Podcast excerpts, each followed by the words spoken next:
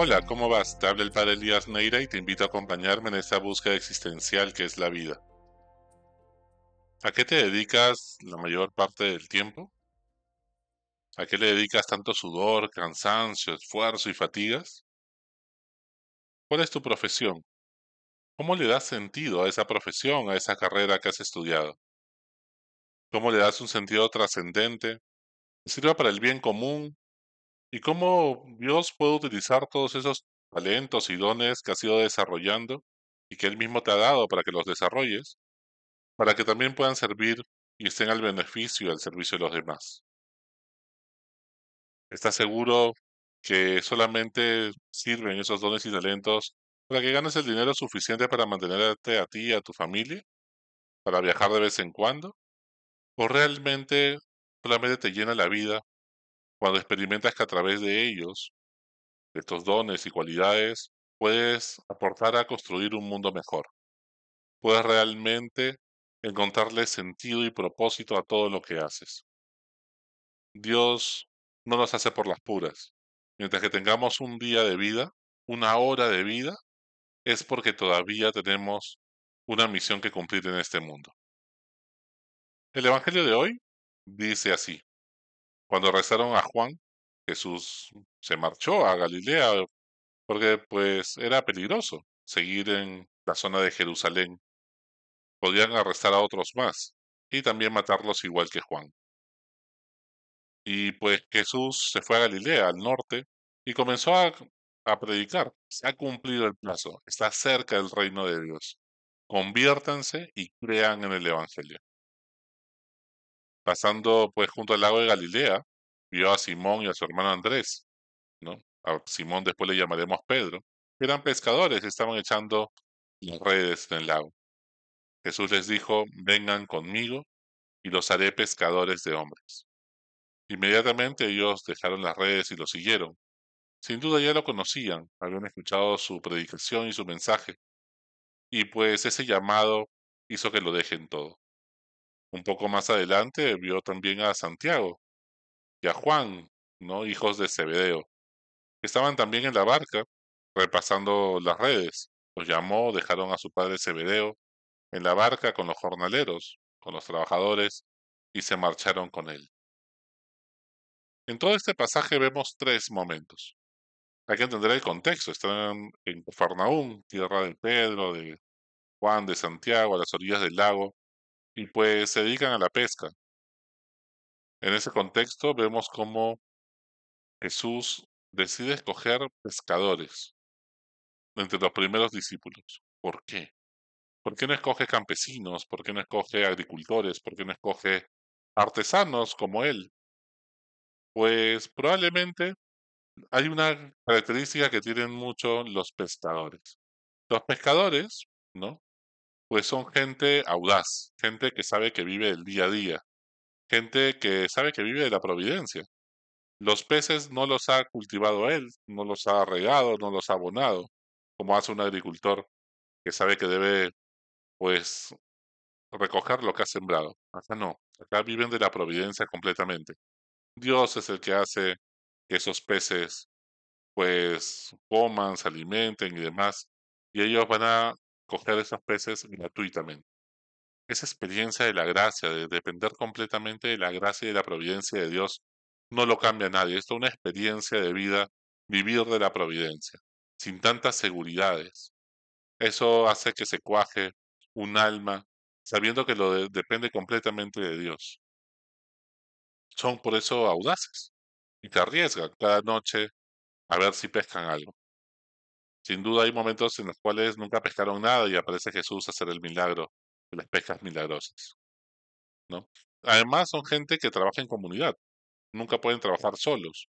Pues uno no puede pescar solo. las redes son muy pesadas y necesita un equipo dentro de la barca. ¿no? El mar era considerado que debajo de las profundidades estaba el Sheol, los infiernos, y por lo tanto la barca de Pedro que está por encima del agua simboliza también en mucho estar por encima de la muerte, ¿no? Del mal. Y entonces implica tener mucha esperanza. Esperanza de que la pesca valdrá la pena, que todo el trabajo de la noche valdrá la pena. para después amanecer. Todo eso va cuajando la espiritualidad de esos primeros discípulos de Jesús.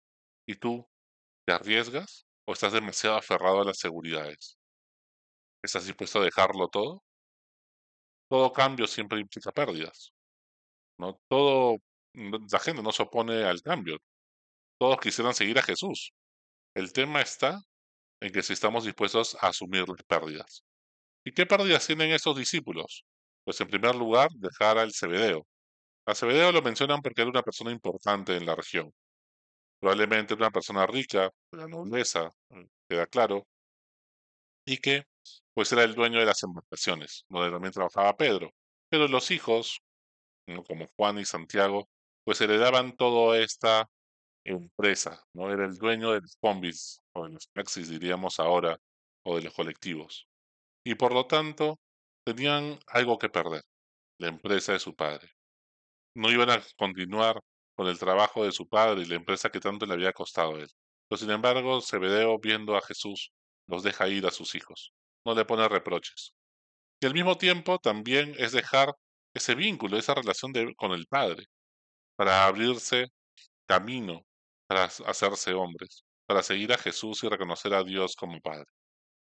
Pues siempre dejar vínculos, relaciones, que pueden ser una enamorada, una amiga, puede ser la familia, para adentrarse a, seguir a Jesús, no irse a vivir a otro país, arriesgarse a hacer cosas nuevas y perder por esos vínculos con personas anteriores, pues duele, implica pérdidas.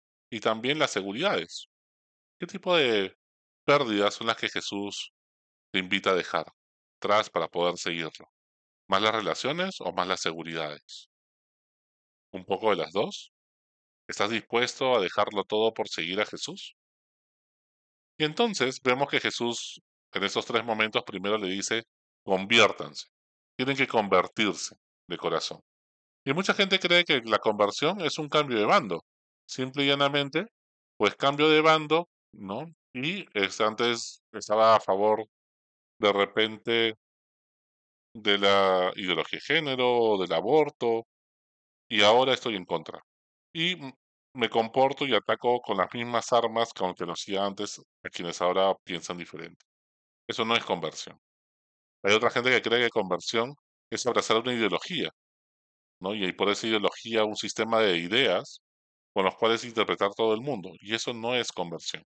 Tú puedes tener distintas ideologías y no está mal, pero seguimos a una persona, a Jesucristo.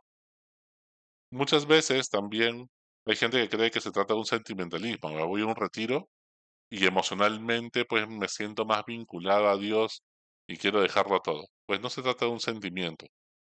Convertirse de corazón no es puro sentimentalismo, es una convicción, una decisión que perdura en el tiempo. Las emociones pasan, las convicciones quedan. También mucha gente cree que se trata de la conversión de un moralismo. Entonces me esfuerzo en tratar de ser una mejor persona, en cumplir hábitos atómicos, en tratar de hacer las cosas mejor y bien. Está muy bien todo eso, pero eso no es la conversión. Al final nos vamos a cansar y nos desgastamos, y en el mejor de los casos, si nos va un poco mejor, comenzamos a llenarnos de soberbia y de orgullo y a creernos mejores que los que no lo hacen. Otra gente cree que la conversión es un ritualismo. Antes no iba a misa, ahora voy a misa. Ahora me pongo la medalla milagrosa o la de San Benito. Ahora, pues comienzo a confesarme. Y eso no es conversión. Puede ser consecuencia de una conversión, sí. Así como también cambiar mi estilo de vida, pero no es en sí la conversión. La conversión es una metanoia, es un cambio de mentalidad. ¿Y en qué consiste este cambio de mentalidad? En comenzar a creer que realmente, con un poquito de fe, Dios te ama. Y eso es lo segundo que nos dice, conviértete y cree en el Evangelio. Creer en la buena noticia, que Dios te ama. Ten fe, ten confianza. ¿no? Sin confianza, nada se puede construir. Nos llenamos de burocracia porque desconfiamos unos a otros. Nos llenamos de papeleos, nos llenamos de leyes porque desconfiamos en la sociedad unos de otros. Y así también nos pasa a veces con la relación con Dios. Nos llenamos de preceptos, de cosas que cumplir a nivel religioso, porque desconfiamos el uno del otro. No se trata de que nosotros digamos y cerremos las puertas, quién puede ser bendecido, quién no puede ser bendecido, quién puede recibir la gracia de Dios y quién no la puede recibir. No estamos hechos para decidir como jueces. Eso le tocará a Dios en su momento al final de todo, los tiempos. Lo que estamos llamados es a ser administradores de la gracia de Dios para que le llegue a todos. Le llegue a todos esa gracia que necesitan de conversión, de cambio de mentalidad, de sentirse amados y agradecidos con un Dios que ha hecho tanto por nosotros. Cuando experimentamos gratis, amados por Dios, entonces todo cambia, todo absolutamente cambia. Nos experimentamos tan agradecidos, tan felices, tan alegres, tan llenos de amor que rebosamos de ese amor que queremos entregarle a los demás. Y entonces comenzamos a amar, sin darnos cuenta, sin darte cuenta de lo que tu mano derecha hace con la mano izquierda. Amamos sin darnos cuenta, porque nos sentimos con tanta paz, con tanta alegría, con tanto amor, que eso es lo que transmitimos a los demás llenos de esperanza. Y entonces Jesús nos dice, vengan conmigo. No dice solamente que lo sigamos, sino que vengan conmigo, que vivamos con Él, que estemos con Él, que lo imitemos, que sigamos sus huellas, que lo abracemos en los momentos de dificultad cuando hace frío, en ese caminar, que durmamos con Él, que realmente esa convivencia con Jesús, ese estar en constante presencia de Dios, te va transformando la vida y cada vez te pareces más a Él, te dejas influenciar por Él, para convertirnos en un cordero de Dios. ¿Qué significa? Pues la palabra en arameo cordero se decía ya. Y takya significa al mismo tiempo cordero de Dios, pero también significa servidor de Dios. El cordero es el que se pone al servicio de los demás a tal punto de sacrificarse por los demás. Es ese corderito que encontró Abraham y que lo intercambia por Isaac para que su hijo pueda vivir. Ese es Dios. Es el cordero que sacrifica Moisés para dejar la tierra de esclavitud de Egipto y salir a buscar una tierra prometida, con esperanza, más que tenga que pasar por la cruz, por el desierto. Pues también así Jesús es el Cordero, el servidor de todos que entrega la vida. ¿Tú estás dispuesto a eso? ¿Estás dispuesto a que esa sea tu principal pérdida con tal de ganar la resurrección y una vida feliz? Y entonces Jesús le dice, serás pescador de hombres. No le dice, a partir de ahora serás contador, serás agricultor, artesano, no. Serás pescador de hombres. ¿Qué significa? Que tus talentos y cualidades hay que tomarlos en cuenta, por supuesto que sí, no va a dejar en, de lado las cualidades y los dones que tienes, pero sí lo que va a lograr es de que tengan un sentido de trascendencia. Que si eres un médico, ahora no solamente cures cuerpos, sino cures corazones. Que si eres un abogado, pues ahora con esas cualidades luchas por la verdad y la justicia, y no solamente por tus intereses personales o de tus clientes. Que si realmente eres un arquitecto, diseñes una sociedad, diseñes ciudades eh, cuidando el bien común y la sostenibilidad para que todos podamos experimentar que es nuestro hogar. Que si pues tus cualidades y tus dones es de economista, pues comencemos a administrar los bienes de todos para que todos les alcance con qué vivir y puedan tener una vida mucho más justa, ¿no? en una equidad, para que realmente todos podamos vivir con paz y en justicia. ¿Qué es lo que te pide a ti? ¿Qué es lo que Dios quiere de ti en este momento de tu vida?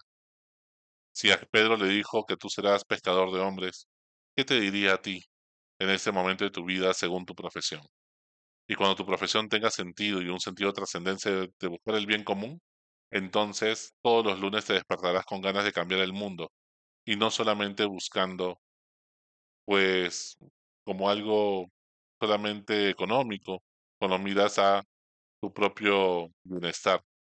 Está muy bien, todos tenemos que vivir de algo, pero no basta con eso. Hasta la próxima. Sigue buscando que Él te encontrará.